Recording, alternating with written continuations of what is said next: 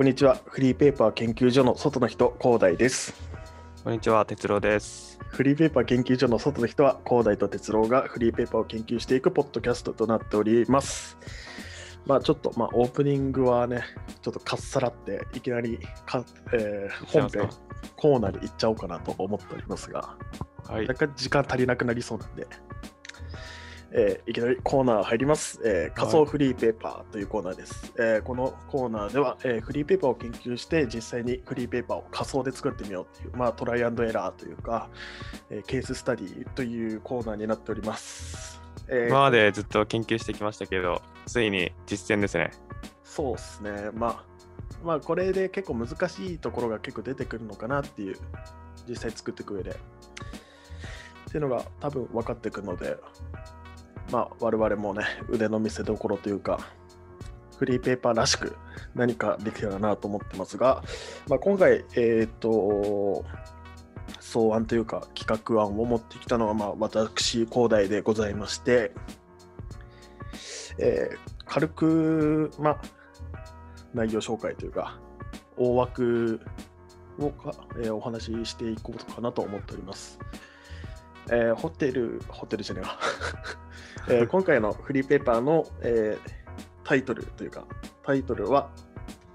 今に住むに家と書いて、今の住みかっていうことで、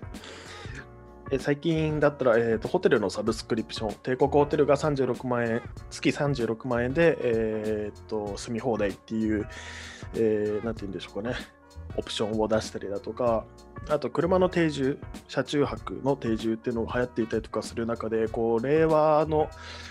うんライフスタイル、令和の、うん生きる家というか、令和に住む家っていうものをにをフューチャーした、うんフリーペーパーを作っていけたらなと思っていまして、で、結構、うんまあ、これは結構、なんて言うんだろうか、まあ、興味あるけど、うん実践するまでにはいかない。だったり、まあ、この人たちの暮らしから、まあ、今生きてる我々に対する、うんフィードバックじゃねえわ、まあ、何かしらのこう恩恵があったり、恩恵というか、この人たちを知ることで今の暮らしがちょっと豊かになるみたいな恩恵があるかなと思ったり、まあ、興味ある人が多かったりするのかなということで、あかつね、この人たちっていうのは、まあ、物を持たない暮らしをしてたりすると思うんだけど、うんまあ、そういった賢いやり方みたいなのが伝わえていけたらなっていう、まあ、より良い暮らしにしていけたらなみたいな思いで、こういう定住、ホテル、まあ、今の住みか、令和の生き方みたいな話を、あフリーペーパーを作っていけたらなと思ってます。で、えっ、と、何から話したらいいかな。まあ、表紙から話しますか。表紙はですね、えっ、と、シアン、シアン系のね、背景に、えーミニチュアの家、キャンピングカーだったり、ホテルみたいな、うーん、まああとね、まあ、まあ、そんな綺麗じゃない、うん、宿屋みたいな、まあ、いろんなものがたくさん並んでるよみたいな、新しい家、住みかみたいなものを置いていく。イラストなのか写真なのか、まだここが決まってないけど、うん。って感じになってます。で、中身としてはですね、まあ、サブホテルサブスク利用者や、えーホテル定住者、ホテルじゃないな、車の定住者のインタビューとか、まあ、現状増えていったりとか、まあ、帝国ホテルのみたいな先ほど話したような話を書いてですね、まあ、そこから、えー内容に入っていくと、まあ、1ページでここなるべく済ましたいなっていう感じなんだけど、まあ、その人たちが出会った、うん出会い、人との出会いだったり、そこから生まれた何かみたいなのがきっとあるはずなので、そういった話を聞けたらなと思っています。で、途中にそういった人たちがどういう、工夫した暮らしをしているのか、物を持たない暮らしをしているのかっていうのを知っていくために、まあ、小物便利グッズだったり、その人たちがどういうふうに考えて、あ無駄なものは無駄だと考えて、あ結構ね、スパッて切ってると思うから、その辺を何がいらなくて何がいるのかみたいな哲学的なものを知って、でその必要だったものみたいなのを取り上げていくコーナーというか、を場所を設けて、で、そこに広告主みたいなのを結構あると思うんですよね。まあ、キャンプ用品とか、まあ、なるべく収納を少なく移動しやすいようにしてるから、キャンプ用品とかよく使ってるのかなって思ったり、まあ、あと車、カー用品店だったりとか、まあ、あとホテルの特徴みたいな話だったりとか、そういったのをやって広告主を、えー使う、その広告広告主になってもらえたらなっていうふうに思ってます。で、大元のもうちょっと大きい出資というかね、出資の広告主みたいなのは、なんだろうか、まあ、キャンプ用品とか、まあ、結構最近のね、新しいライフスタイルとかを提示している会社とかがあるはずだから、そういった会社が大元のライフスタイルズには広告主になるのかなっていう想定で案を持ってきました。上ですかね？い、こんな感じですね。ありがとうございます。面白いですよね。まずあのー確かに最近新しい定住しない、その、遊牧民じゃないですけど、いろんな各地に住みながら転々とするような暮らし方っていうのも、増えてきてるのかなと思って、うん面白いなと思いましたね。どっから話したいですか、まあちょっとね、まあ大枠からの話なんだけど、まあ雑誌っぽいかなと思ったんですよね、若干。雑誌のうん5ページ、6ページの特集編みたいななってねえかなっていうので、これがフリーペーパーに向いてるのか向いてないのかから入っていきたいっていう。うん結構根本的な話になっちゃいますね。いや、まあでもそこから入るのがおそらくフリーペーパー研究所、まあ、雑誌研究所じゃないっていうのがうんうんうんそこかなっていう。やっぱそうなると、広告が大事ですよね。そうだね。その中身でうん取り上げていく人たちがどこかに根付いてるわけでもなく転々としてるような人たちだからこそ、うんなんかどっかに密着した地域密着じゃないですけどそういうフリーペーパーにならなくてだからこそ広告が難しいんじゃないかなって感じたんですけど。広告っていうのは、広告主ですよ。ああ、だし。うん。はいはいはい。でもね、結構ね、広告主はいると思うんでね、いますか？あな多分俺の感覚でしかないけど、やっぱり、うーんまあ、新しい文化みたいなものだから、まあ、これを広めていくっていう手段の一つとして、やっぱりフリーペーパーっていうのは結構機能すると思うし、うん。でかつ、まあ、興味ある人っていうのは結構興味あるから、手に取ってもらいやすいと思うんでね、あの地方紙とかに比べて、多分手に取ってもらいやすさで言ったら、手に取ってもらいやすいし、っていうので、もう多分ね、機能フリーペーパーとしては多分一応機能するはずっていう算段で持ってきたんだけど、まあでも、まあちょっと前に話したけど、我々の定義で言う、えーフリー、トラスト、インフォメーションか。の 3, つに当てはまってんのかなっていうちょっと心配もあって、フリーすぎるってのはありかなみたいな。あとトラストを持ってくるのも難しいし、なんか読者との信頼関係っていうのはここで築けないかもなっていう、ちょっとした不安があってね。まあ、興味ある人が読むっていう点だけで言ったら、やっぱり雑誌で済んじゃうし、お金取っちゃえばいいじゃんっていうふうに思っちゃうんだけど、やっぱフリーペーパーっていうのはもうちょっと雑誌よりも近い親しみのあるみたいなところだとも思うから、なんだろうね、もうちょっと近さみたいなのが必要かなと思って、まあちょっとそれは中身でちょっとトラスト、トラスト、読者との関係値みたいなのを紡いでいけたらなっていう感じで、ちょっと中の話しましょうか。コンテンツの話とかと話してくれま。すけど、あの今まで研究してきたフリーペーパーが、結構全部地域に密着したようなものだったからこそ、うんうんなんかこういうあのー特定の地域に根ざさないタイプのフリーペーパーが自分たちまだその知識が足りてなくて難しいのかなって確かに確かに。ましたね。まあこれは今確後いろいろ研究していって地域に根ざさないのもやっぱフリーって自由って意味もあるからうんもっといろんなコンテンツがあっていいと思うんですけど、うんそういうのも研究していきたいですね。確かにですな。ちょっとこの企画、個人的にあのまあまあいい球は投げたと思ってんだけど、まあ雑誌っぽいなっていうのはあって、確かに。まあノーリージョン型というか、地域密着型じゃないっていう意味では、確かにちょっと企画は甘かったなと思って反省してますが、いや、そんなことないと思います。まずね、配布地域とかも決まってないんでね、うんうん。まあでも、ホテルとかを、えっ、と、おそらく今後、まあ、帝国ホテルっていう、まあ、トップ級のホテルが、えーサブスクリプションを解禁したから、まあ、だから結構価格競争になってきたりするかなっていう、まあ、想像をしてて、まあ、だから、うん、そんな大きくない宿屋でもサブスクリプション始めるだろうし、うん、アパホテルとか、まあ、中流、まあ、ビジネスホテル的なものも多分うんおそらくあるんじゃないかなっていう。だからそれぞれの、うん、っていう意味では結構ね、多分都心に寄った方がいいんだなとはうん勝手に想像してて。っていうのと、まあ、やっぱり、うん、移動車、車、定住車っていうのは、ちょっと外に向けた方が良かったりするかなっていう。まあ、関東近辺ぐらいにとどめた方がいいのかなっていうので、ますね、なんとなく。でもそういう移動しちゃった人って届くんですかね？なんか各地に散らばっちゃってて。あ、でも移動した人が読むのかね？あーちょっとそこの辺がちょっと甘いか、確かに。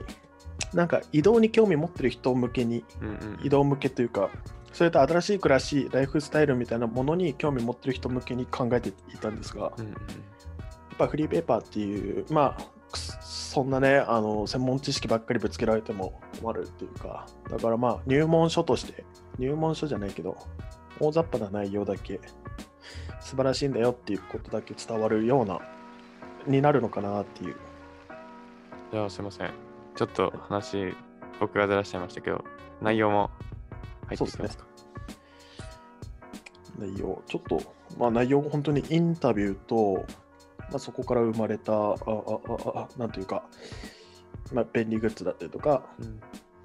まあ、使った方がいいお店の紹介だったりとか、そういった話にしかまだ僕の中では展開できてなくて。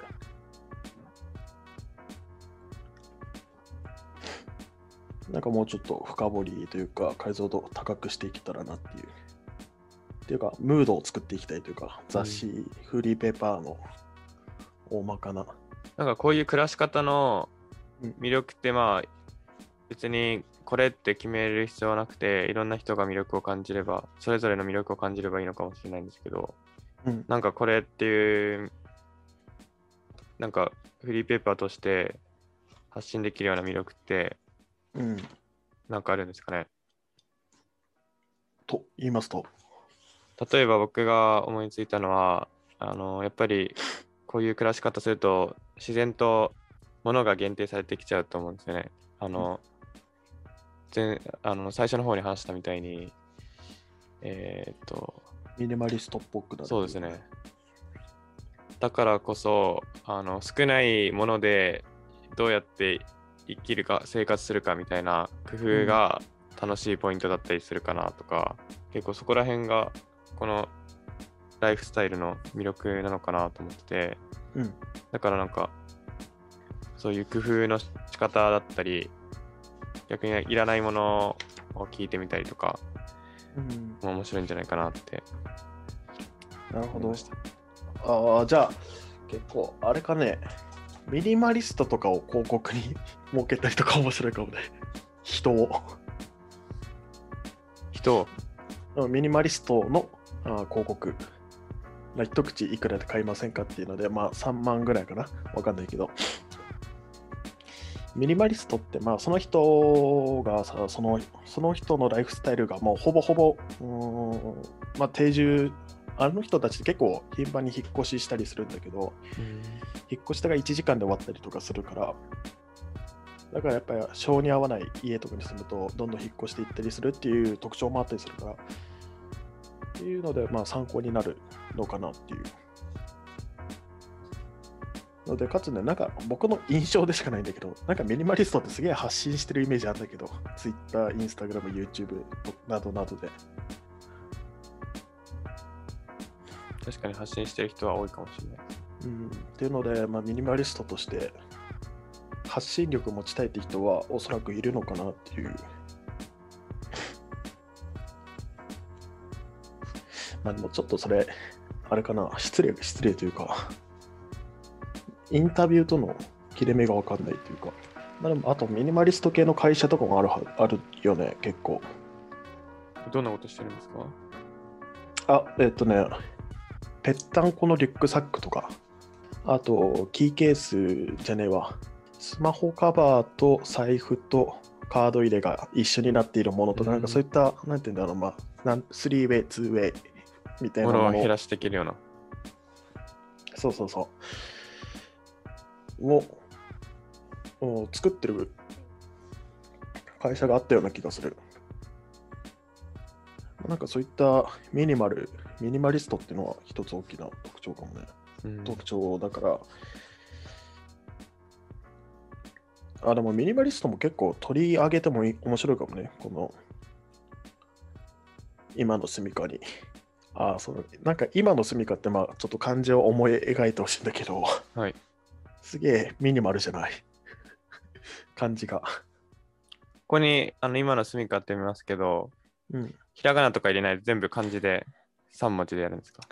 いや、本当これは、あーもう本当、なんて言うんだろう。試行錯誤全くしてない状況なので、まあ、ここも話し合えたらなとも思うんだけど、まあ、仮でつけたこのタイトルが、雑感として、ミニマリスト、まあ、漢字の中でもすげえミニマルな部類だと思うので、ミニマリスト的な、えー、と数を少なく生きていくのをモットーにしてる会社だったり、うーん雑貨屋とか、雑貨屋は逆か。だけど、なんていうの、まあ、無印とかも多分ね、そういったことしてたりするんだろうなっていう、シンプルっていう感じ。物を減らしていくっていう、なんかそういった、な安物買いのなんとかみたいなのを結構モットーにしてる会社ってのはある。まあ、もっといいものを使っていきましょうみたいな。っうんうんていう意味では、割とね、あの洋服屋さんとかも入るんじゃねえかなっていう。いいもん使いましょうっていう意味では。でもそういう価値観ですよね。うん、なんて言うんだろう、まあ、ブランドデザインというか、ブランドのモットーというか、まあ、そういったものが結構近いから、いいものをたくさん。まあ、でも若干外れてるかな。でもやっぱミニマルに生きるためには、うん、ああのー安いものをたくさん持つっていうよりも、洋服とかの買い方も多分いいものを、これが好きっていうのを厳選してうん持つみたいなことになると思うんで、うん、若干外れてるかなと思いましたけど、でもそういうふうに考えれば、なんか外れてもないかなって思いました。まあ、それ、ちょっとむずいか。若干外れてると 一瞬思われたら、外れてるかもしれないんで、これはなしかな。まあ、ちょっとコーナーの話、コーナーというか、特集というか、あの紙面に載ることを想定した話をしたくてですね。まあ、さっきまあ僕が考えた話だったら、えーっと、まあ、インタビュー記事がちょこっと載ったり、便利グッズというか、まあ、そういったものを取り扱っているお店、企業さんだったりを特集して、まあ、それが広告代わりになるよっていうことしか考えられてないんだけど、まあ、中央線が好きだで言ったらさ、まあ、中央線に沿った食事、中央線に沿った、えー畑とか、頑張ってる人たちみたいなのを取り上げてると思うんだけど、なんかそこから一歩派生した人、会社みたいなものが話せたらなぐらいに。一個はあの便利グッズのコーナーでうん。ちょっとひとひねりしたアイデアが思い浮かんでうん。ちょっと急に細かい話になっちゃうんですけどうん。あのなんかよく無人島に持ってくなら何みたいな質問あるじゃないですか面白そう、それ。ああいうのをこのめちゃくちゃ物を厳選して生活している人にこそ聞いてみると面白いかなってああ、それいいね。思いました変特集になりそうだね。そうですちょっとそれを広告にできるかどうかはわかんないんですけど、もしできそうだったら、その人が紹介したものの広告にしたりとか。あ、もうそれはお店の人にすればいいんじゃない？お店の人もしくは企業の人。ああ。多分そしたらお店の紹介にもなるうん、から、そしたらさ結構知りたかったりするんじゃない？あのミニマリストだったりとか、えー定住しない車定住者だったりホテルサブスク利用者とかにどんなものを持っていきますかっていう。結構興味惹かれたりするからいやちょっとそう考えたらあれですかねちょっとホテルサブスクっていうのはなんかちょっとだけ浮いてる気がするんだけど まあミニマリストと、うん、あれは車定住者っていうのは結構近い気がするんだけど、うん。ホテル利用者っていうのはなんか物減らさないっていうか、まあ自分の家は持実っていますよね。際持ってそうな気もするじゃん。うん。なんかそこは結構 グラデーションがあるのかなっていう気がして。まあでもホテル住むって段階で厳選して持っていくのかな。うん。多分ホテル住んでる間はうん、厳選してるはずですね。そうだね。なんか、まあでもその点は割と近いかな。まあでも新しい暮らしっていう意味ではつながってたよ、それは。うん。まあちょっとその便利グッズ数少ないもの以外にもなんかもう一個切り口が欲しいというかうん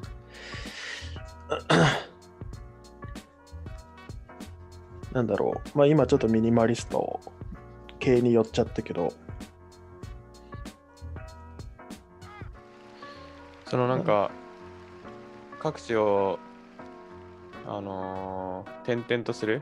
うんっていうのは、今は自分たち、その住住み方とかライフスタイル、ライフスタイル、うん、なんだろうな。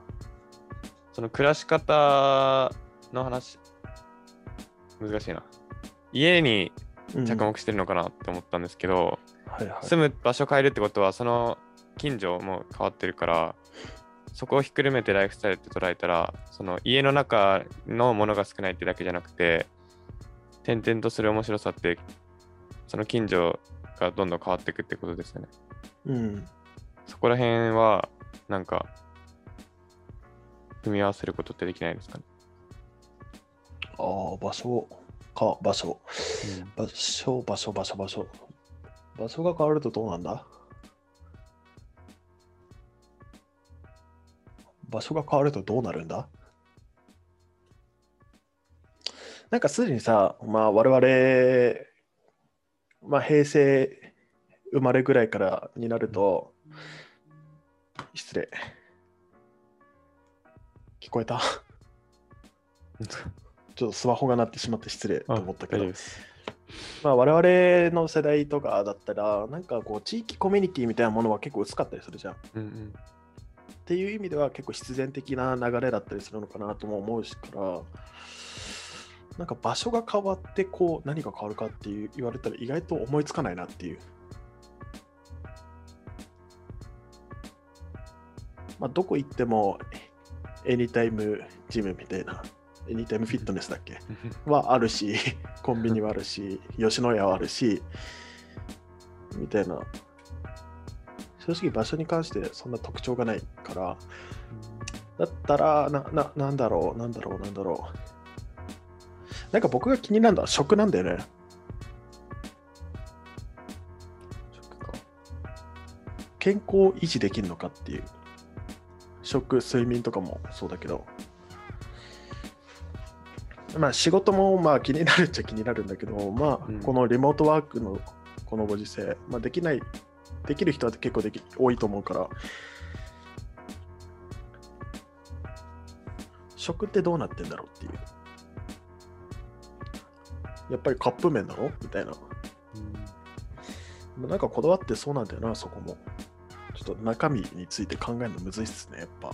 いや、これがちょっと、あれ、まあちょっと大枠のこの仮想フリーペーパーの話戻るんだけど、やっぱ特集、内容、コンテンツ考えるのむずいっすね。そこがいかにお金と結びつくか、そこがいかに読者の興味、信頼につながるかっていう点ではめっちゃむずい。うん、まだまだなんか観点が足りない気がしますね。なんかこれは、そうっさっきの話だと、これはフリーペーパーとして成立するのか、それともうん雑誌寄りなのかみたいな。うん。それをどうやどういう観点でジャッジすればいいのかが、まだ自分たちには足りてない気がします。確かにな。なんか車中泊だったら雑誌あるのあるんですよ。あ、そうなの？はい。でもね、だからといって、フリーペーパーじゃダメっていうわけでもないと思うし。じゃあちょっと話はさ、そらしてさ、はい。これのどこがフリーペーパーっぽくなかったのかって話しようよ。うん。そこが結構重要だったりしね。仮想フリーペーパーやる上で。えーはい、えーちょっとここからは仮想フリーペーパーの、えーっと新しい暮らし、今のセミカっていう、まあ、僕が持ってきた案がなんかちょっとフリーペーパーらしくないようなフリーマガジンとかまあいろいろあるんだけどもそれらしくないなっていうのでなぜそういったらしくないのかみたいなことを話し合えたらなと思ってます。まあちょっと研究所っぽくなってきたんじゃない？そうですね。試行錯誤してていいんじゃないですか。それはそれで。そうですね。まあ、ちょっとまあ僕がいくらか浮かんだのは、まあ、結構ギュッと絞りすぎたのかなっていう。うん。まず、まあ、テーマっていうもので言うと、今の暮らしっていうもので、まあ、ギュッと絞りすぎたっていうのがまず一つと、まあ、だからあー対象の人が少ない。読む対象の人が少ない。もしくは、えーと、受け手になってくれる、うん、広告に出してくれそうな人たちが少ない。企業、会社、えー小売店、自営業の人たち。で、かつ、まあ、トラストって部分だよね。まあ、トラストって、まあ、何だったかっていうと、うん、広告主、読者と、まあ、作る側の我々の、そこの三角関係の信頼度が結構薄かったんじゃないかっていう。まあ、ちょっと抽象の話になるけど、僕らがその発信することによって、えー読者に伝えることができてないし、で伝えることができないなっていう予測が立ったっていうのがあって、まあ、それを大まかにまとめると、まあ、目的意識の欠如なんじゃないかろうかっていう。で、うん、まあ、推、まあ、対象者、読者っていうのが不確定すぎて、うんうんうん。なんのかなっていう思って、まあ、だからこれがもうちょっとフリーペーパーらしくなるとしたらえっ、とあれですよね。あの、まあ、前回前々回ぐらいで取り上げたえっ、と小野町タイムズ小野駅タイムズか、うん。みたいな感じでまああれっていうのは完全にうーんなんだっけ瀬戸内なんとかっていう瀬戸内プロジェクトみたいなのがあってね。ありましたね。まあ、あれを、えーと広げる、発表する場所みたいな感じになってたと思うんだけど、まあ、そういった感じでこう何か一つの物事をたいろんな人に知らせるうん。っていう側面もあったりするのかなっていう。まあだからそれが結構、うん、そういった知らしめる、知らせるっていうところまでは行ってない。ていうのが結構そうなのかなと思って、まあ、だったら、まあ、一つの企業を絞って、うんななんか多分あ、なんかね、昔調べたことあって、その会社が確かあったんだけど、ちょっと名前までは思い出せないんだけど、その会社の、えーその会社っていうのは、まあ、新しいライフ、定住スタイルっていうのを、うん、提供、提案している会社なんだけど、まあ、その車で暮らしてみるっていうことを提供し提案してて、まあ、そういった人たちの理念みたいなのをもうちょっとちゃんと知った上で、うんまあ、フリーペーパーを作る。で、それで知らせるってことが必要だったんじゃないかなっていう、雑感としての反省点ですね。面白そうだからやってみたって感じだったんで、今回僕は。僕は、そうだな。なんかフリーの、そのフリーマガジンと、その、まあ、お金を払う普通のマガジンの違いが、うん。なんかちゃんと分かってなかったかなと思ってて、うんだからそこについてはまだちょっと、あの、今は、現時点では勉強が足りないので、何もあの言えないんですけど、うん。一つ思ったのは、なんか、ターゲットがやっぱり、一応持っといた方がいいのかなと思って、そこが、なんとなく絞れてなかったから、難しかったのかなって思いましたね。うん。あの、話の途中で出てきたと思うんですけど、あの、これは、その転々としてる、例えば車中泊やってたり、ホテル、サブスクやってたりとか、ミニマルな暮らしやってる人たちが読むものなのか、それとも今ね、都心とかに住んでて、そういう暮らしに興味持ち始めた人が読むなの、うん読むものなのかとかがあんまり絞れてなかったから、難しかったのかなとは感じました。そうっすね。そう思うと、なんか考えてくる項目を、まあ、自分たち用意したと思うんですけど、そこにもともとその項目が、えー、なんだ、そのフリーペーパーの見見た目だったり、中身だったり、フリーペーパーの現物に関するものが多かったと思うんですけど、それプラスで、その外側の枠組みの、なんか誰に向けてとかうんまで入れた方が良かったんだなって気づきました。そうですね。なんかちょっとまあ僕が思ったのは、ちょっとなんか特集っぽいというか、うんまあなんか品川駅とかの特集っぽいなっていう、なんとなく思ったんだけど、まあホテルっていうのが結構、そう、なんね、ホテルサブスク解禁しましたみたいな、っうん。ていうのから、まあ僕は入ったから、まあ奥なら品川とか、そういうエリアになるんだろうけど、っていうので、なんかね、ちょっとね、その品川中心に、品川だったりとか、ホテルが多い地域、蒲田、蒲田？蒲田？まあわかんないけど、まあ、あの辺りだよね、港区とか、あの辺、空港の近くとかに置くなら、置いてあるフリーペーパーの中の一つの特集っていう感じがしてならないというか。だからやはり、こう、もうちょっとね、対象というか、を大きく見積もった内容じゃないといけないのかもなっていう反省ですね。まあ、フリーペーパー作る上で、立ち上げっていう部分でね、まあ、考えていく、うん、大きな要素というか、としてはまあまず、まあ、えっ、と、目的意識ですね。えっ、と、何のためにフリーペーパーを作って何をお知らせするのか、どういった人との、どういった人とどういった広告主との関係を結びつける、うん、フリーペーパーになるのかみたいな明確な目的が必要なのかなっていううんことと、あとテーマが、あーまあ、まあ、おの駅タイムズみたいに結構ギュッと絞って知らせるお知らせ掲示板的なね、それこそ、みたいな役割ならばいいんだろうけど、うんもうちょっとテーマを絞りすぎず、大枠で作ることが、まあ、長期の連載っていうものを考えると、うん。そういった大枠のうーんテーマで考えていった方が良かったんだろうなっていう。だからまあ今回で言うと、今の暮らしっていう意味で結構ホテルのサブスク、車の定住、あとミニマリストみたいな感じでフォーカスしすぎたっていうところから、なんか暮らしのコツとか、そういったところまで広げてあげるとフリーペーパーらしくなるのかなっていう思いますね。まあそういった反省ができたっていう意味では、まあ、今回、カゾフリーペーパーケーススタディですね、まあ、やってみて、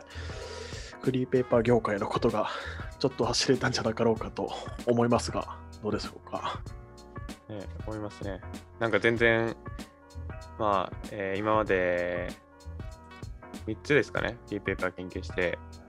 で、えーまあ、アレンジとかやってみてから、あの自分たちでも全くゼロから作ってみようっていうのを今やってますけど、アレンジ結構盛り上がって、おいいじゃんいいじゃんって感じだったんですけど、そうだねやっぱりゼロから作るとなると、まあ、外側のいろんな枠組み、中身だけ変えるとかじゃなくて、いろんな広告主のつながりとか、うん。そういうのまで考えないといけなくて、難しいなって思いましたね。あとは、自分たちの足りてない知識が結構分かった気がして、うん。また次のフリーペーパー研究今後していくときに、あ、じゃあこういうフリーペーパー読んでみたらいいのかなとか、うん。今日思ったのは、地域密着型じゃないフリーペーパーはどんなのあるのかなとか、そうっすね。そういうふうにまた研究進めていく中で、あのー知識とかもね、蓄えていったら面白そうだなと思いました。そうですね。まあ、まず我々に足りないのは知識というか、フリーペーパーを学ぶことだっていうことが、まあ、第1回らしい、第1回らしい、えー結末になったような気がするんで、まあ、来週以降もね、まあ、フリーペーパー研究、ちょっとじっくりと、あーなんか前回の、うーんと、中央線が好きだと、小野町タイ小野駅タイムズはなんかこう中身の話ばっかりしてたけど、やっぱりもうちょっと大枠のテーマっていう話も取り上げてうんいくことも大事なんだなっていうふうに分かったんでね。まあ来週以降、ちょっと研究内容がちょっとギュッとね、内容が濃くなるかもしれないなっていう。研究するだけじゃやっぱダメっすね。いいですね。楽しくなってきましたね。でもそうですね。まあ、そうですね。まあちょっとエンディングというか、お締めの話になるんですが、が、あー締めの話になるんですが、まあちょっとね、まあ、今回は読者、置き去りにしたような会話が多かった、読者、聞いてる人ですね、を置き去りにしたような会話が多かったと思いますが、まあ、実際に作っていく上で、まあ、こんだけ苦労があるんだなっていうのも分かりたいし、まあ、そのぐらい、まあ、フリーペーパーっていうのは結構こう参加型というか、コミットしやすい媒体でもあるんで、あるんでというか、あると思うので、まあ、ペイペイの我々がね、こうフリーペーパー、てか今日、まあ、近所のさ、セブンイレブンがあるんだけど、フリーペーパーコーナーすっげえ、なんていうの、空気重いんですよ。どんよりしてるし、もうホットペーパーしか置いてなかったし、まあなんかね、ちょっと、まあフリーペーパーもうちょっと、まあ無料なんだから手に取ってほしいなっていうのもあって、まあそういった意味でも、まあ我々活動していけたらなと思ってます。そうですね。まあそんな感じで、第1回目の仮想フリーペーパー制作は終わりにしたいと思います。はい。ありがとうございました。ありがとうございます。